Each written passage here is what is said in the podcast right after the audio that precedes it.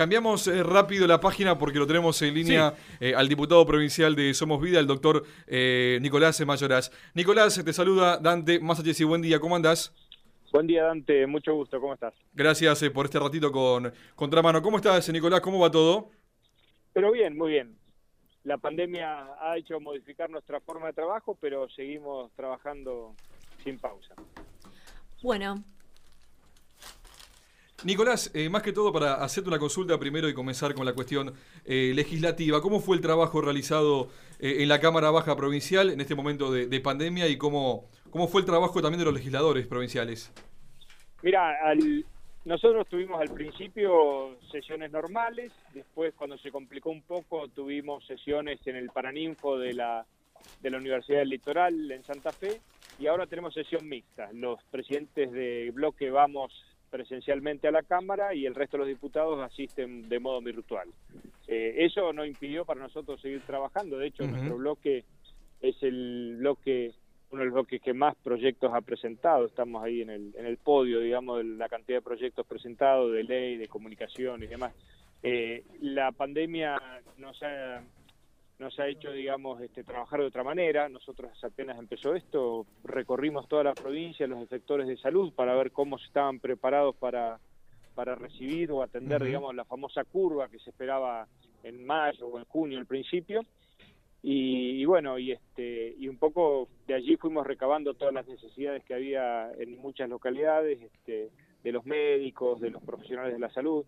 Este, ahí trabajamos mucho en esa primera etapa y luego, bueno, la parte social que no la podemos descuidar, una ciudad como Rosario que tiene un 40% de, de su población que vive en situación de pobreza, este, hace que digamos que tengamos que también prestar atención a ese tema y ver de qué manera se ayuda. ¿no? En este momento estoy en el barrio Tío Rolo, justamente recorriendo algunos lugares para ver este, la, cómo están enfrentando la pandemia, que ha castigado mucho a, a los cuentapropistas, a la gente que hacía changas, digamos que se ve se le ve complicada la, llevar el pan a la casa todos los días. ¿no? Sí, es cierto que esto eh, obviamente afectó a todos, algunos eh, más, a otros un poco menos, eh, pero claramente es una consecuencia negativa. Y esto también en el momento de, de pandemia hemos visto florecer lamentablemente en las Islas Entrerrianas la cuestión ligada a la quema de pastizales y sé que hay un proyecto tuyo presentado ya en la Cámara Baja para intentar frenar esta quema de pastizales en las Islas de Entre Ríos. Así es. Eh, vos habrás visto y tendrás esa sensación así de impotencia que tenemos todos, de que cómo puede ser que no, no, no se detenga esto, que pasa todos los años y ahora cada vez con más intensidad.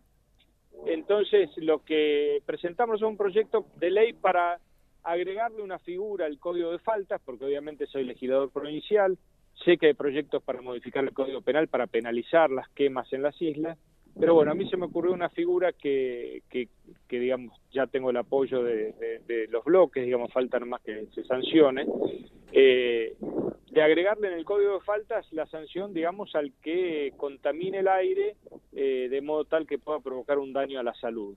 De esta manera nos evitamos la discusión de que si el incendio se produce en Entre Ríos, la competencia es de Entre Ríos, y, y la figura que nosotros eh, tenemos prevista lo que contempla es la contaminación que provoca o más bien el daño a la salud que provoca, independientemente de dónde se genera el, foco contaminante. Entonces a mí, eh, aunque se generen Entre Ríos, si el viento traslada el humo a Rosario y afecta la salud de los rosarinos, la falta se comete en la provincia de Santa Fe, somos competentes para juzgarlo, entonces bueno, esa figura prevé sanción de arresto y multas muy elevadas es una manera de someter a la jurisdicción santafesina, que es la que más padece los incendios, y no estar dependiendo de los entrerrianos para que ellos tomen cartas en el asunto, ¿no? Esa es un poco la idea. Y principalmente pensar, ¿no? Eh, y lo hacen muy bien ustedes desde el bloque Somos Vida y Familia, respecto eh, de lo que es el rosarino y lo que tiene que padecer eh, casi cada noche en la ciudad y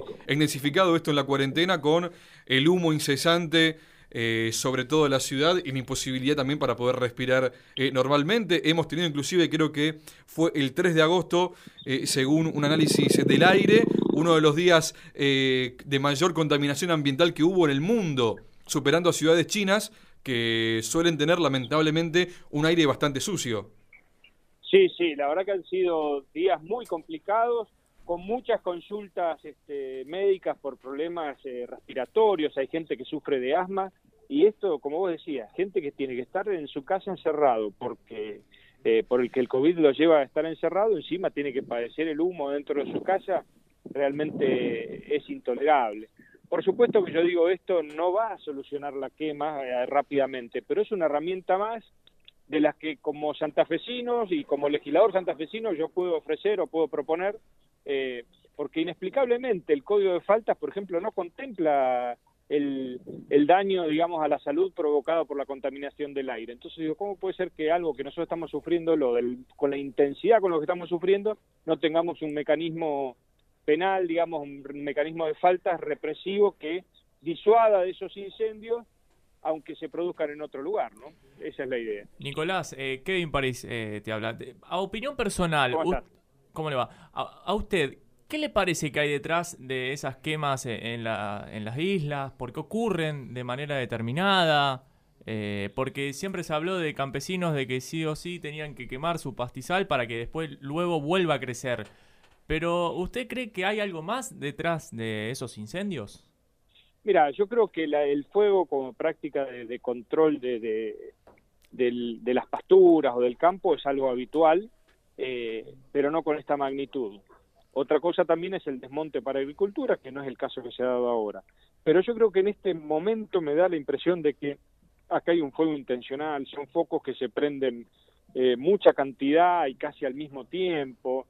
Eh, a ver, yo me pongo en el lugar de los que están ahí, digo, con semejante momento, con el grado de tensión que hay, eh, sería muy torpe que sigan como provocando, porque esto es verdaderamente una provocación, porque la intensidad que hemos visto en estos días siempre ha sido en aumento, nunca disminuyendo. Entonces, yo creo que hay algunas cuestiones ahí que no, no llego a dilucidar qué las provocan o qué las motivan, pero sí me parece que hay fuegos intencionales que no tienen ya que ver con el manejo eh, de los productores de la zona, ¿no?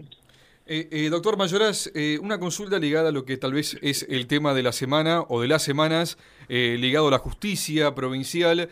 sabemos que fue imputado finalmente entonces el, doctor Serjal, ex fiscal regional, al igual que Ponce Asad, también fiscal de la provincia de Santa Fe. Esto también tuvo tratamiento en la Cámara de Diputados. Primero una, una, cuestión ligada a lo que pasó en la Cámara Baja Provincial y después lo que le parece que pasó con Serjal y con Ponce Asad. bien, la Cámara, mm, eh, yo integro la Comisión de Acuerdos, que por ley es la encargada, digamos, de, de analizar disciplinario, el comportamiento disciplinario de los fiscales, no la cuestión penal, pero sí la disciplinaria, tiene la posibilidad de suspenderlo eh, o, con acuerdo de ambas cámaras, de destituir a los fiscales por mala conducta. Eh, este caso digamos, de alguna manera sorprende a todos porque no estaba, no había ninguna causa armada, bueno, aparece a partir de esos hechos de ese supuesto empresario arrepentido que, que los, digamos, que los indica como los que lo habrían sobornado. Eh, a mí me parece que esta situación lleva a repensar muchas cosas en el sentido de cómo está funcionando eh, cómo está funcionando el sistema. Creo, por supuesto, hay que dejar a salvo a los tantísimos, a los muchísimos fiscales que trabajan bien, que hacen muy bien su trabajo, a los mismos fiscales que tuvieron la valentía de acusar a sus propios pares y superiores, es decir, no, no es una cosa fácil tener que armar un, una causa penal contra alguien que es tu compañero de trabajo o que es tu jefe, ¿no? Entonces realmente ahí me parece que hay que resaltar en ese punto la, el comportamiento que han tenido. Pero sí me parece que hay que revisar de alguna manera cómo está funcionando el Ministerio de la Acusación eh, para ver, es un sistema nuevo, claramente, tiene eh, apenas seis años en funcionamiento, con lo cual es un sistema que todavía necesita eh, afianzarse.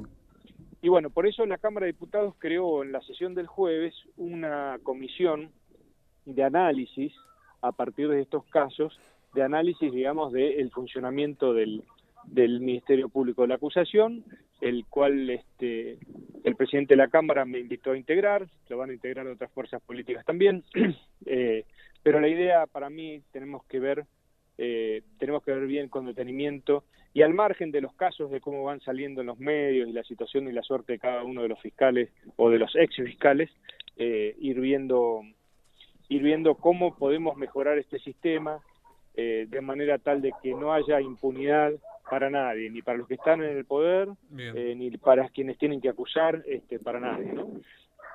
Eh, doctor Mayoraz, le agradecemos este ratito con Contramano, un abrazo grande y gracias. Muchas gracias, un gusto. Buenos días. Buenos días. Ahí pasaba entonces el diputado provincial de Somos Vida y Familia, el doctor Nicolás Mayoraz.